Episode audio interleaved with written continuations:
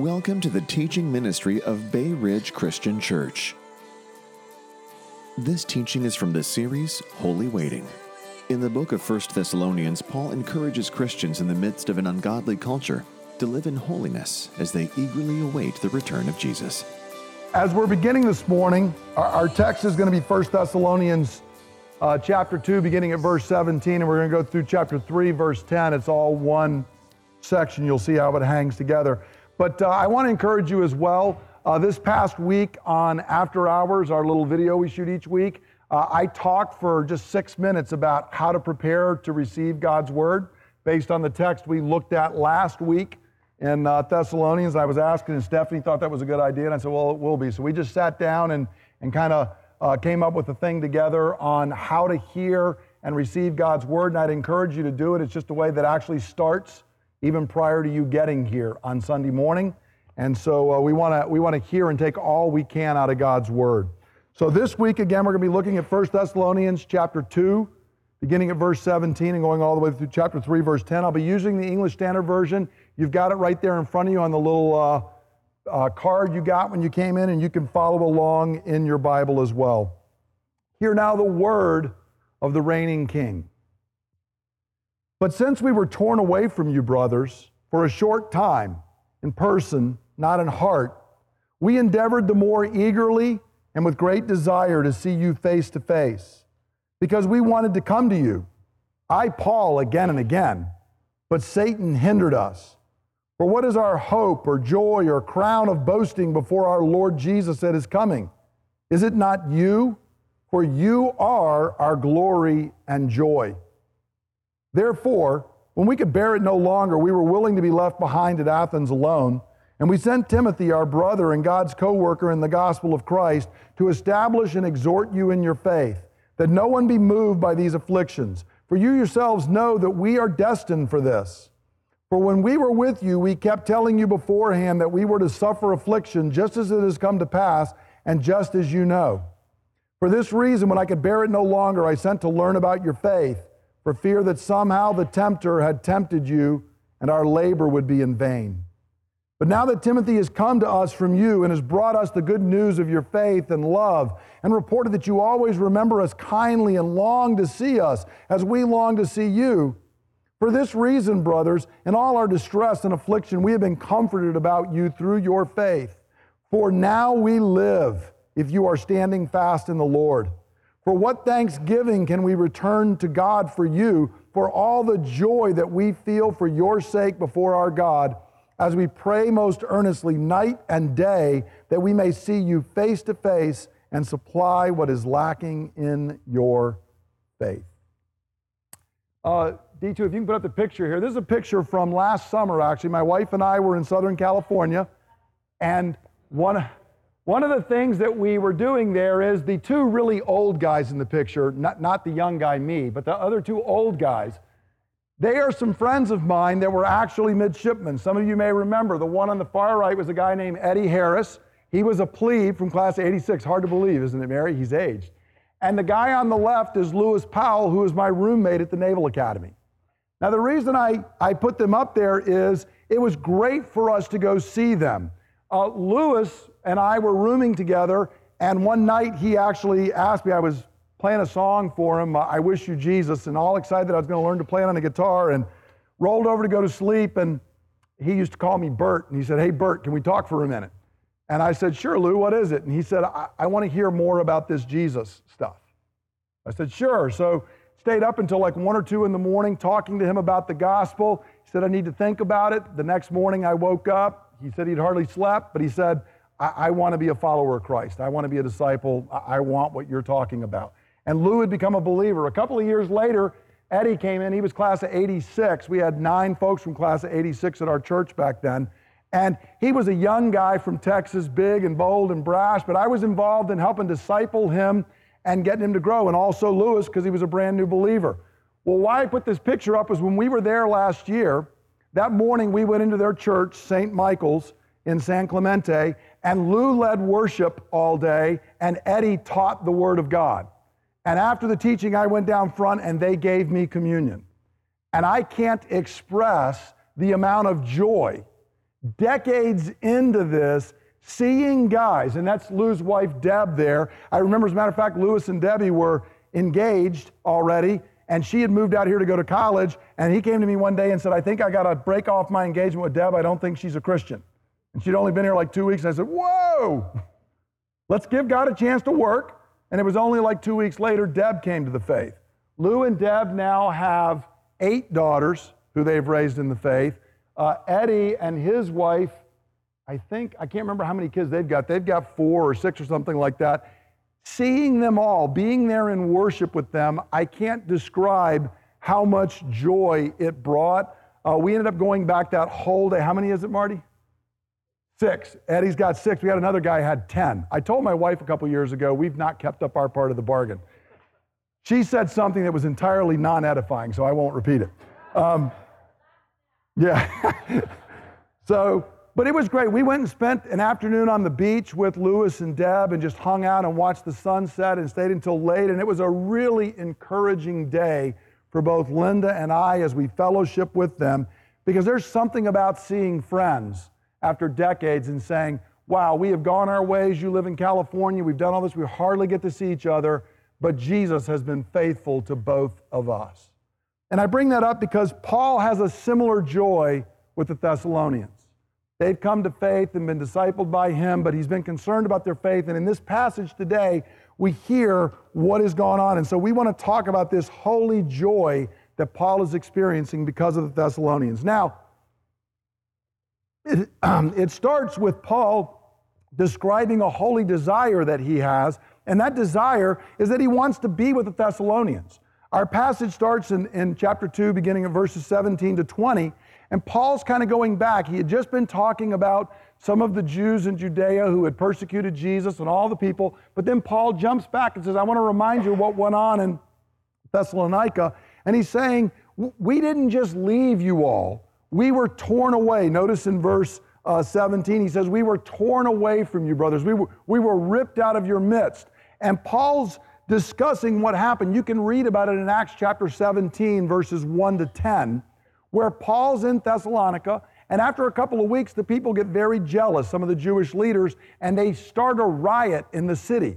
This is where one of the famous verses you've probably heard if you don't know much else of the story in Acts. This is where the people said, Hey, the people who have turned the whole world upside down, they've showed up here now. And they're talking about the Christians. And that's Paul. And so there's all this rioting going on. And if you know much about the Roman Empire, there is one thing that Roman leaders wanted more than anything else, which is they wanted peace and calm and quiet. And anything that stirred up trouble, they weren't happy with.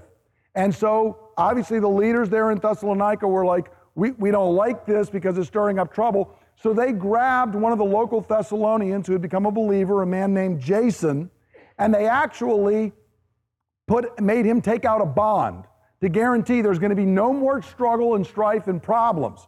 So the believers got together that very night and said, okay, if there's any hope of there not being struggle and strife and problems, Paul, you got to go somewhere else because everywhere you go, there's trouble. And so Paul had headed off down the road to Berea, and then he ended up leaving and going to Athens. And that's the struggle was going on. So Paul says, Remember, I didn't want to leave, but we were torn away. We had to go. And he was saying, and ever since I was gone, I've been wanting to come back. I've been having this great desire. And so notice I've got some words highlighted in red here. He has a strong desire. He says, We were torn away from you in person, but not in heart. My body had to move on to, to Berea, but my heart was still with you. We've endeavored the more eagerly to try and get back. We're working hard to do it. Paul says we, we did it with great desire. We wanted to come to you. So multiple ways, Paul is saying, We really long to be with you. That's my deep desire. Now, of course, one might say, Well, then, Paul, why didn't you come back? What's preventing you?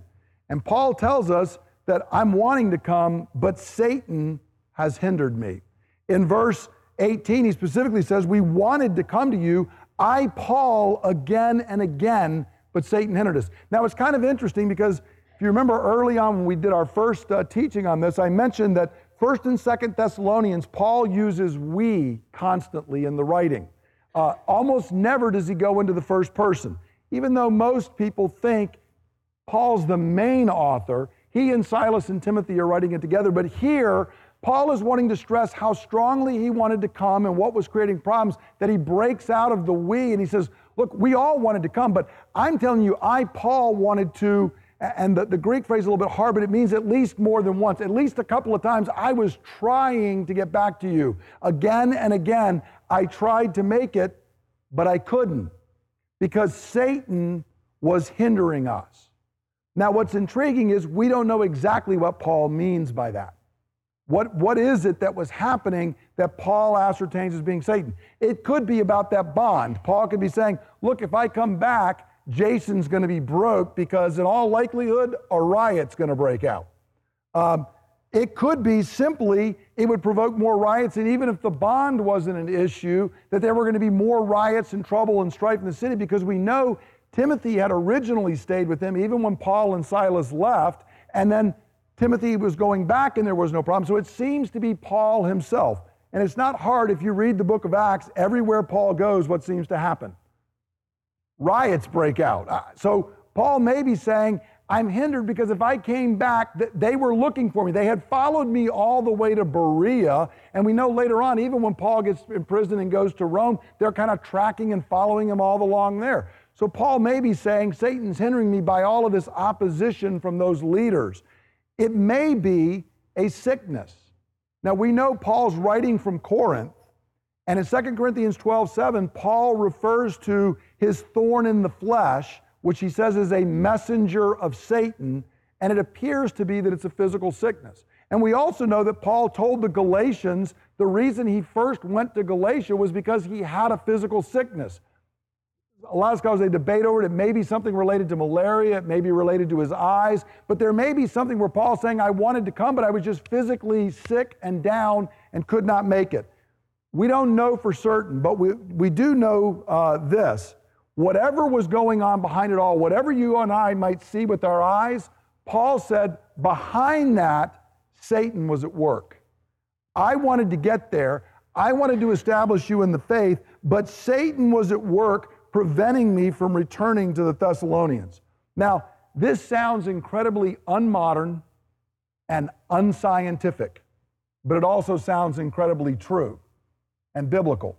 Paul makes no bones about it. He says Christians have to realize that Satan exists and he works to oppose us and to oppose the work of God. And we have to realize because some Christians look at that, some Christians hardly ever think of Satan. They don't recognize when problems are going on in their life. There is strife and struggle in relationships, or, or they're having issues that are cropping up. It never occurs to them that Satan might be involved. But there's another group of Christians that are aware of Satan's involvement, but they sometimes act as if, well, if we just say the right thing and do it, we can, you know, talk to Satan like he's a dog and we tell him to get behind us and it's not an issue. Notice the Apostle Paul says, hey, look, he is real. He is involved. And in fact, even I, the Apostle Paul, was thwarted in my desire to do the work of God by the work of Satan. And so we should not fall into either ditch, either ignoring that Satan is real or thinking that he is real, but it's of so little consequence that we're always going to be victorious. Fact is, you're not, and I am not. And Paul speaks multiple times of where Satan was preventing them from doing things that they wanted to be able to do. And so, if Satan can thwart, at least for a time, we're going to see he did not win ultimately because Paul and them kept working and kept working until the work of God was accomplished. But if he can do that with the Apostle Paul, here's a point for you to take away you're not Paul, nor am I. And if he could do that with Paul, he can do it with you and me. And so our actions need to be like Paul's. We keep laboring, we keep working, we keep going until the Spirit breaks through and allows the work of God to be done. And so Paul says, We wanted to come back, but Satan was at work doing this. Now, why not just give up? I mean, Paul's off. He's planted a church at Berea. He's now down in Athens and he's getting ready to go to Corinth. And when he writes this, he's got a thriving work going in Corinth. Why is he still worried about the Thessalonians? Well, he tells us he wants to be with them because they were his joy. In verse 19, he says, For what is our hope or joy or crown of boasting before our Lord Jesus that is coming? Is it not you? Now, don't just read past those words. What if you went home today and you had a letter from the Apostle Paul? And Paul said, You know, here's what I think. When Jesus comes back, you know what's going to be my glory? You know what's going to be my joy? You know what's going to be my crown? This is my reward for God. It's you. You are my glory and my joy and my crown. Wow. I mean, that's a letter I would have framed and say, wow, this is something else. And that's what Paul says about the Thessalonians is these strong words. And especially in this section, it's why I'm calling it a holy joy. They were especially Paul's joy. He tells them this three times. In verses uh, uh, 19 and 20, he says, For what's our hope or joy at the coming of Jesus? In verse 20, you are our glory and our joy. And then in chapter 3, verse 9, at the very end of this section, he says, For what thanksgiving can we return to God for you for all the joy that we feel for your sake before our God? Now, what's interesting is Paul only uses the word joy four times in 1st and 2nd Thessalonians combined. And you just saw three of them in one little section. Because Paul's wanting to communicate something to the Thessalonians. My not being with you is not from lack of desire, and it has not lessened the joy I feel in you. And it's also Paul letting them know that his joy is not from personal circumstances because we know he's gone through trouble in Berea. He goes through trouble and struggle in Athens. He gets to Corinth and there is all kinds of trouble and struggle even as he's writing them. But none of that affects Paul's joy because his joy is not rooted in personal circumstances, but rather from his fellow believers and the work that God is doing in them. Paul's saying, whatever's going on with you, as long as you're growing in the faith, I got joy. Whatever's going on in me, as long as you are growing in the faith, I have joy. This is what it means for Paul. And this is a consistent theme not only for Paul, but in other writers. One of the ones that we see this most clearly is in the little letter of 3rd John.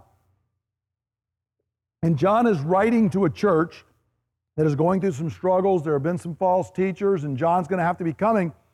But John uses this little phrase to them in, in verses 3 and 4 of that letter. He says, For I rejoiced greatly. That's just the verb form of joy. I rejoiced greatly when the brothers came and testified to your truth, as indeed you are walking in the truth. I have no greater joy than to hear that my children are walking in the truth. John says, This is what it means for me. My joy is not rooted in me and my circumstances. It's not rooted in how much money I have or how well this is going or that's going. My joy is that I hear my children are walking in the truth. If I've got that, I've got everything. Nothing else is of consequence. Fellow believers walking in the truth is joy. And this should be the same for you and me. You don't have to be an apostle for that to be true. For the Christian, there should be no greater joy than seeing those we love walking with God. That should be our deepest desire and joy. I, uh, Lynn and I are, are keeping uh, three of our granddaughters uh, this weekend. And so I was taking Kaylin up to bed the other night, and I said, So let's pray together. And she got on her knees beside her bed and she did the Lord's Prayer uh, because Stephanie and them have taught to her. And she got a couple things wrong, like she said, "My kingdom come," but but she was, you know, she, she's working on it. I got to tell you, as a grandfather, there is no greater joy. And in fact, this morning she she came into our bed and she said, "Jesus was with me last night." There's nothing better. The, the faith being inculcated in another generation. There is nothing better. John tells us that, and Paul tells us that with the Thessalonians. Now, Paul, however, has not been able to be with them. And he's also aware of what is probably happening to them. And that produces a holy concern for Paul. There, there's something that is going on inside Paul, and he tells us what it's about. He's concerned about their growth in the faith. If that's where his joy comes from, he wants them to grow. And so he tells us in chapter 3, verses 1 and 2, he says, Therefore, when we could bear it no longer, we were willing to be left behind at Athens alone, and we sent Timothy, our brother and God's co worker in the gospel in Christ, to establish and exhort you in your faith. So he's sending Timothy back, and he's saying, Look, even though that meant I'm going to be left alone at Athens. Now, you may think that's not a big deal, but if you are Paul, once again, what happens everywhere you go? Riots break out, and very often you end up in jail. And their jails are not like our jails. Are you guaranteed food? No. What are you dependent upon? Other people being there to help you. But if you are Paul and you are alone in a city where nobody knows you and you get locked up, because that seems to be what happens when you're Paul, this is a big issue. I'm, I, but I would rather be left alone. Whatever discomfort, difficulty, problem that creates, I wanted to make sure you all were okay. So I knew Timothy had stayed when I left and everything was okay, and I can trust Timothy because Timothy is, he is our brother, and he is God's co worker. I wish I even had time to go over that. What a, what a wild phrase for Paul to say about Timothy. He is God's co worker. I knew Timothy could get the job done. So I sent him back so you can be established and exhorted in the faith. Because my primary concern is that you grow in the faith, and I'm willing to sacrifice for it. If it means I'm alone, if it means there might even be danger for me, that's okay. It's more important that you are established in the faith. This is another thing for us to step aside for a second and ask Is that my primary concern? If I'm a spouse, is that my primary concern about my spouse? If I'm a parent, is that my primary concern about my children? As brothers and sisters here in the church, is our primary concern for other believers that they are established and grow in the faith? And it's so much a consuming desire, I'm willing to sacrifice whatever is necessary to see that it gets done.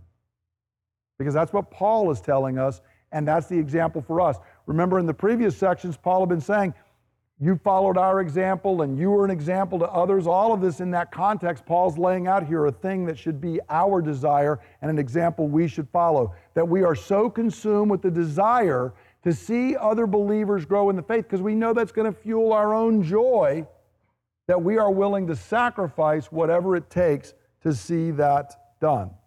Now, Paul's got a specific reason why he's concerned and why he thinks they need to be established in the faith, and that's because of the possible effects of persecution. In verses 3 and 5, he said, You know, I'm sending Timothy there to establish and exhort you in the faith, and that's because I know you're going to be afflicted. Now, Paul knows this because he had to leave Thessalonica because of the persecution that had already arisen. And then the people that were persecuting him in Thessalonica were so bent on stopping the, the growth of the gospel, they went down the road to the next city to follow Paul there. So Paul is certain these people are not going to just give up and let the church grow without a struggle and a fight. He knows from firsthand experience that's what's going on in Thessalonica. But he knows even more than that that that's the lot of Christians always. That's what should be expected. In verses 3 and 4, he says, No one should be moved by these afflictions, for you yourselves know we that we are destined for this. Again, this is not, you're not going to find this in your Jesus promise book. But it is a promise. Notice what Paul says. You want to know what we're destined for? We're destined to be in conflict with an unbelieving world.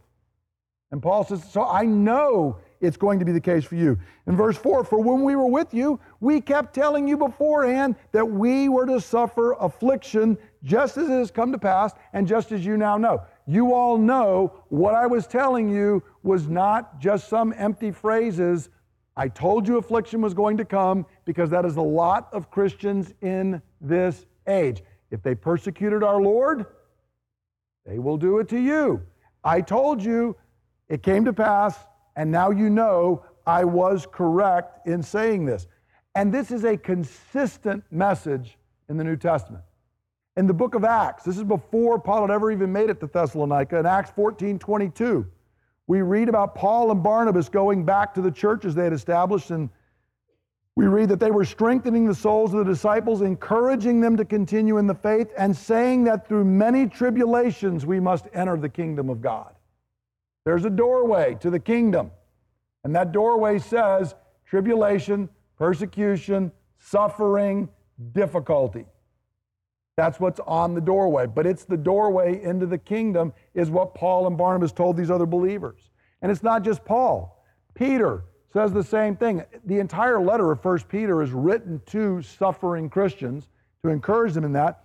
But in one particularly dense passage in 1 Peter 4 12 to 14, he says this Beloved, do not be surprised at the fiery trial when it comes upon you to test you, as though something strange were happening to you but rejoice insofar as you share Christ's sufferings, that you may also rejoice and be glad when his glory is revealed. If you are insulted for the name of Christ, you are blessed, because the Spirit of glory and of God rests upon you. So notice Peter says, Don't think this is unusual. What you should be struck as unusual is when you wake up and you're not suffering for the faith. You ought to say, Wow, this is unusual. This was unexpected. But is that the way we are? See, we think it's unusual when the suffering comes, but, but Peter's telling them, don't think it's that way. And then notice as well in verse 13, rejoice insofar as you share in Christ's suffering, that you may also rejoice and be glad when his glory is revealed. Notice the note of joy, just like in this thing here in uh, Thessalonians, and I could have shown it in Acts, it speaks of the joy of the Holy Spirit being there upon the disciples, even as they are being persecuted. So Christians should not be surprised when we're mocked or persecuted for the faith. It is part of the normal Christian life. The message you have is foolishness to an unbelieving world. It is a stumbling block to an unbelieving world. And therefore, they are going to mock, they are going to insult, they are going to demean, and then probably far worse than that. And we should not even be surprised. In fact, this past week, uh, Dick Dykeman was handing out to most folks this morning. If you didn't grab one, grab one from Dick. But the uh, Persecution magazine from International Christian Concern. And if you did not hear, just a couple of days ago, a busload of Christians in Minya province in Egypt, which was where the 20 martyrs were from that we went to visit uh, when I went over there 15 or 16 months ago. In that same area, they blew up and killed a busload of Christians uh, on the way to visit a holy shrine on a holiday. That's what they were going to do, and they did it. It is consistent and constant. We forget that because we're over here and we act as if it's strange when someone makes fun of us because they think what we're saying is stupid. Praise be to God. If that's all we get, we're doing we're being blessed. We're being blessed. But if nobody's mocking, if nobody thinks we sound crazy, we are probably not speaking the truth because it sounds crazy to this world. And so Paul said, I knew this was going to happen, and you were brand new believers, and there was nobody there nobody there to, to help you. So I was concerned about this. And that's what he goes on to in verse 5. He said, Because I'm concerned, I know persecution is going to come. And I'm, he's back to Satan. He says, I'm concerned that Satan was going to use that to stunt your growth in the faith, to try and remove the seed of the gospel from you. So when, when I couldn't bear it any longer, I sent to learn about your faith for fear that somehow the tempter had tempted you and our labor would be in vain. Persecution is going to come, Paul says, but Satan is always at work to try and use those things to turn us from God and his kingdom. And Paul's saying, I love you and I find joy in your faith and growth. That means this was a concern for me.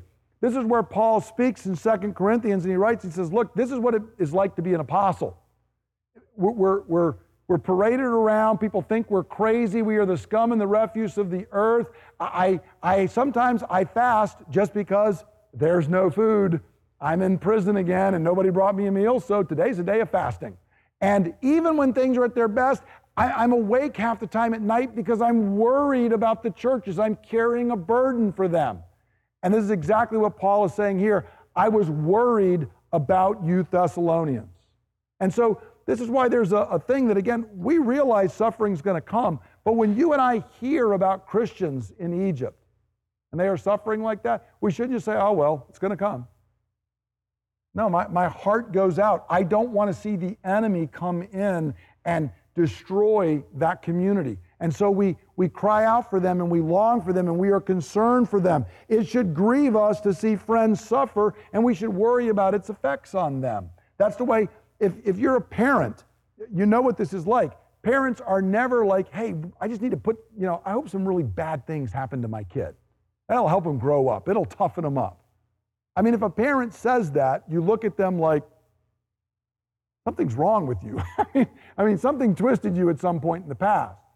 We do realize our kids do have to go through tough times, but we want as much as we can to shield them from it. We want as much as we can to be there and to help them and to protect them. We worry about the effect that it is going to have on them. And Paul says it's the same way with my spiritual children. I know it was going to come, but I wasn't there to be with you. And so I was really worried. But then we get to the good part, which is why Paul's got this joy still at the end of all this. And that's because he says, Hey, Timothy just came back and he had a good report. And he says, Timothy just came back to us and he's brought us good news. He's brought us gospel back, which is that your faith has survived and, in fact, is strengthened and it's growing. And he tells us that you always remember us kindly and long to see us. Now, see, think about why Paul's saying that. What might the Thessalonians think about Paul? You know, life was pretty good till you showed up. And ever since you showed up, it's been trouble for us. So even though I'm glad to be a believer, Paul just stay far, far away. But that's not what happened with the Thessalonians. They were like, oh no, we remember Paul. You go back and you tell him, we are so grateful God sent him here. We were lost, and now we've been found. We were, we were estranged and cut off from God, and now we are God's holy people. We were dead, and now we are alive. And we are so grateful Paul came. You mean even though you're suffering persecution, that doesn't matter. We are now the people of God. And so we are so grateful. Timothy, make sure you let Paul know what's going on with us. And this shows us, even though Paul's concern is there, the proper response to persecution and suffering, what it actually causes is faith and love to grow, not to be destroyed. And we see this over and over and over again in the scripture. That the principle was all the way back, for example, in Egypt, that the more Pharaoh tried to crush the Israelites, what happened? The more they grew, the stronger they became. The more, uh, Tertullian spoke this a couple of centuries later and said, Look, the blood of martyrs is actually seed for the church. The more you kill us, the more seed you're spreading, which is somewhat counterproductive to you stopping the faith from growing because you're just spreading seed everywhere. That is all you are doing. And Pliny the Younger, you can read in 112 uh, over in the province of Asia, actually wrote and said, Look, we've been trying this torture and persecution thing, but it's not working. So I wanted to know what you want us to do. And they basically started pulling back because he said it's, it's not having the effect we thought. In fact, when people watch how these Christians die, it's encouraging other people to become Christians. And so Paul here is reporting that's exactly what happened, happened with you Thessalonians. I was concerned, but you responded rightly, and so your faith has actually grown. And what that produces for Paul is this unspeakable joy at their growth in the faith. In verse 7, he says, In our distress and affliction, we were comforted uh, about you through your faith. I was worried, I was struggling, I was alone. But when Timothy came and told me you were okay and your faith was okay, he even goes as far in verse 8 and says, For now we live. Paul was like, I, I, felt like I was under the curse of death. I felt like it was all over. I was worried about you all. But now that I know you are okay, oh, man, I am alive again now that I know that your faith Uh, is alive and good. And it leads to that's where he says, because that you are our joy. He brings it back up, and what he says in verse 10 is, and that causes us to turn around and give thanksgiving back to God. We're, we're back to another one of these cycles. That I've been praying for you. And when I see the effects and I see God's work in you and you are alive and your faith is doing well, that just makes me cry out to God more. It makes me give thanks to God. It makes me pray to God more for you. And it even renews my desire. I want to be there more so I can help you grow in the faith. And so, for us as believers, seeing others established and persevering in the faith should make us overflow with joy, with thanksgiving, and with praise. Now, let's bring this forward to us because we're not Paul, we're not apostles out there living that day. How does this word apply to us as believers today? There's one central question I want us to mull over today, and that is Is my joy centered on the kingdom or is it centered on this age, this passing age? Paul's joy is centered on the kingdom. It's not centered on this age. He's got joy even under persecution and even when those he loves are suffering persecution. Now, I mentioned earlier there's only four times that joy appears in all of 1st and 2nd Thessalonians, and three times in this little passage here. When I looked it up the other day, here's the really amazing thing this is the highest concentration of Paul using the word joy in all of his writings right here in the passage we just looked at. And the second highest concentration is the entire book of Philippians, where Paul was in a Roman prison. And that's the one that we oftentimes call the epistle of joy. And so what we learn from both First Thessalonians and Philippians is Paul's joy is not based on his circumstances. His circumstances come and go. They go up and down. Very often they're down. But Paul's joy is at its highest when he is seeing Christians who are growing in the faith because it is not built on the circumstances. And so, for a Christian, joy is not to be centered on our circumstances in this age, but on God's work in us and in those we love. So, let's take the question and turn it around a little bit. Is my joy founded upon and centered in God, His kingdom, and His work? Or is it in the things of this passing age, which is pretty much everything other than what I just said? God, His kingdom, and His work. Do changing circumstances destroy my joy? Or does it hold firm? Okay? Uh, it's a little different with, with, Thanksgiving, but I remember, I think I've even mentioned this before. I remember one Thanksgiving. Yep, my wife's already, she, she knows where I'm going to go with this. Uh, we, were, we were watching Cowboys football because that's a good thing to do. And the Cowboys were playing the Dolphins, and it was the end of the game, and there was snow all over the field, and the Dolphins were trying to kick a short field goal, which would give them the victory. But in all the snow, they went out, and the field goal was blocked by the Cowboys, and that was going to be the end of the game. And so my boys and I were jumping around, and we were dancing, and we were hollering something like, "We're having dolphin for Thanksgiving," you know. We were we were doing our little victory dance, and then all of a sudden, I heard the announcer say, "Uh oh, wait a minute." Leon Lett touched the ball. He was a Cowboy football player, and it went out the back of the end zone. And suddenly, my little joy victory dance kind of was like, what? And then they described this obscure rule that meant, even though there was no time left, the Dolphins were going to get another attempt to kick the field goal. At which point they kicked the field goal and the Dolphins won the game. And I was very godly in my reaction, but my wife, my wife's joy just evaporated at that moment. Yeah. Yeah, her joy did evaporate as she watched my reaction. I got incredibly upset. And she looked at me and said, You are not going to let this ruin our Thanksgiving. And I, speaking by the Spirit of the Lord, said, I'm not ruining our Thanksgiving. Leon Lett ruined our Thanksgiving. And, uh, and then I repented after a little while. And I bring that story up because you know what? Leon Lett can't ruin my Thanksgiving. Leon Lett can't take my joy away. And nor can anybody who's persecuting me, nor can my next door neighbor who's irritating, nor can any family member or coworker. Nobody can take your joy away. Even my coworkers can't take my joy away, right, Jer?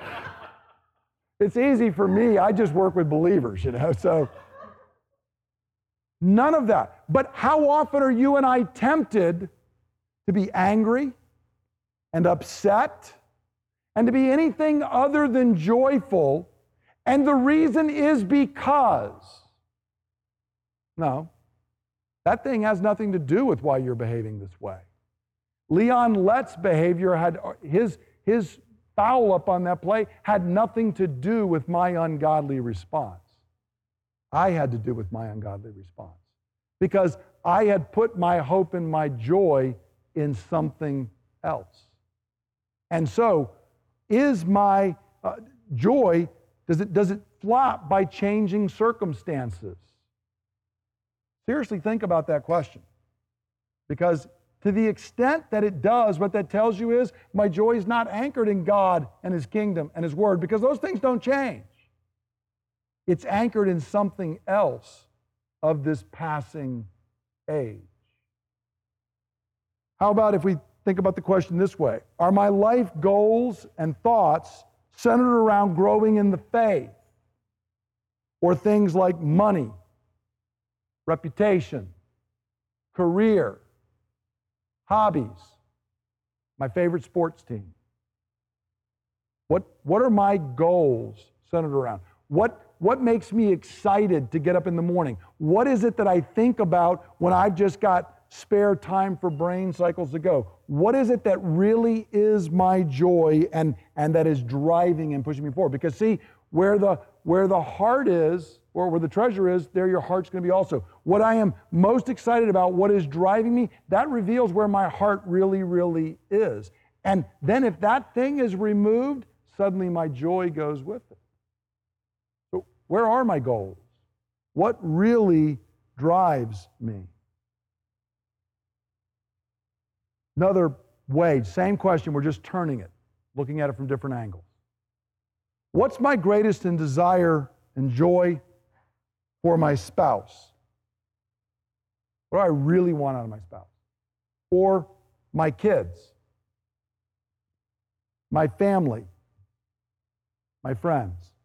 Am, am I more concerned about their happiness or their holiness? Now, I want to tell you, this is, this is huge. I, I had a friend who's a pastor out west and he said that their youth leader had told him, if I have another parent tell me I just want my kid to be happy, I'm going to scream. Because if that's your goal, it will drive your behavior a certain way. And friend, on the final day, when I stand at the throne of God on Judgment Day, the last thing I want is to see my children banished from the kingdom of God and say, but they were happy. Or my friends, name the person. What, what's my real desire and goal? Because, see, if my desire and goal, what I'm really after is their holiness, that's going to change my conduct towards them. It's going to change my goals, and it's going to change what my joy is centered in. There is nothing like seeing that, that being embraced by a child, a spouse, a family member. Now, what this goes back to is you remember very first question in our catechism why did God make us? Why are we here? To glorify God and enjoy Him forever. You and I were made to know and glorify and enjoy God forever. So, see, when I go to these other things, it's not that those other things are all bad. They may be very good things, they're not the central reason I was made. And you and I only experience real joy when we're saying, This is why I was made. And you were made to know God. You were made to love God. You were made to enjoy God. And when we're doing that, we're like Paul, we're saying, I may be sitting in a jail. Uh, my life may be on the line. The people I care for may be even suffering persecution, but you know what? I'm knowing and loving and enjoying God. They're knowing and loving and enjoying God. We're bringing glory to God, so all is okay. C.S. Lewis put it this way, and uh, th- this is from uh, his sermon, Weight of Glory. And he said, It would seem that our Lord finds our desires not too strong, but too weak. We are half hearted creatures, fooling about with drink and sex and ambition when infinite joy is offered us like an ignorant child who wants to go on making mud pies in a slum because he cannot imagine what is meant by the offer of a holiday or a vacation at the sea. We are far too easily pleased. See? And whenever my joy starts shifting, you can know that that thing that's controlling my joy, you can write on it mud pie in the slum. Because that's what it is. And Jesus is saying, it's not that you're wanting something too much. You don't want enough. You don't really understand what's going to bring you actual real joy. I'm offering you infinite, eternal, unshakable joy. But you just want to keep playing and making mud pies. It's not very wise, is it? So, what I want to encourage us this week, and what we're going to pray for, is to stir up your joy.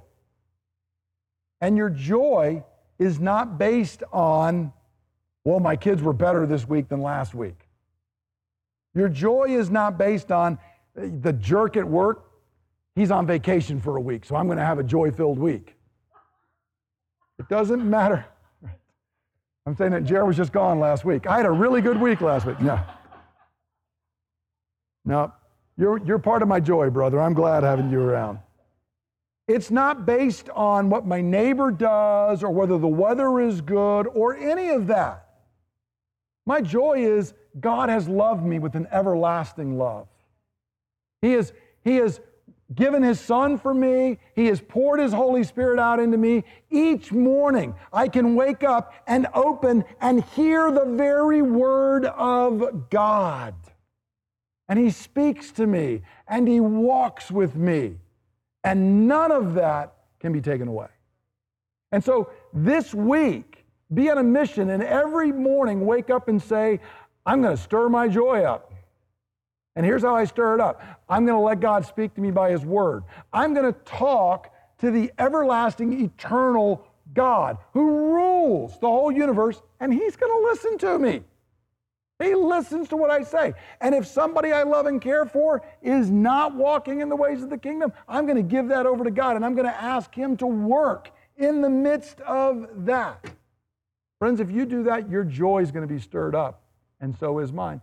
And no one can take that away.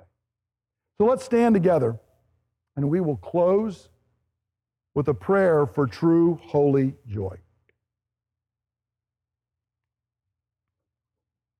Father, there are so many things that we are grateful for about you. Lord, you are not us. We shift and we change and we're affected by things. Father, you do not. You are the unchanging, eternal God, and you are the source, the fountain of all true joy. Lord, you are an ocean of joy. And yet, so often, Father, we turn our eyes from that. Father, so often my joy is conditioned upon this or that or the other thing that I'll forget about tomorrow. Father, I pray for us this week that we would be like Paul, who would say, Now, here's where my joy is. My joy at the coming of Jesus is going to be in Him, in His kingdom, and His work and not the passing things of this age. Father, Paul spent much of his life virtually penniless, but he was filled with joy because he knew you. And he had your joy because he was centered on your kingdom. Lord, I pray for us. I pray that tomorrow, as we wake up, we would open your word and stir up our joy. I pray we would take time to talk to you and we would stir up our joy. And Father, I pray that as we go through the day when the enemy would come in and something would want to affect that, and we are tempted to think that because this is going on, because of what that person said, I'm now upset or I'm angry or I've lost my joy. Father, I pray your Holy Spirit would speak to us and say, That's not true. I pray your Holy Spirit would speak to us and draw us up short and say, You're losing your joy because you're settling for mud pies in the slum. Lift up your eyes. There's an ocean of joy that awaits you. Father, I pray by your powerful Holy Spirit, you would make us to be people of joy. That nothing this world could do would shake or change that. That, Father, we would embrace you and your ways and your kingdom. And, Father, I pray our deepest desire by your Holy Spirit would be to glorify you. To glorify you. And that as we do so, we would enjoy you forever. Grant us that because of the work of Jesus Christ. I pray in his name by the power of the Holy Spirit. Amen. Amen. Now to him who is able to keep you from falling and to present you before his glorious presence without fault and with great joy. To the only God our Savior be glory and majesty and power and authority through Jesus Christ our Lord before all ages, now and forevermore. Go in the peace and joy of your Lord. Amen. See everyone later this week. Thank you for listening to the teaching ministry of Bay Ridge Christian Church. For more teachings and resources, please visit www.brcc.church.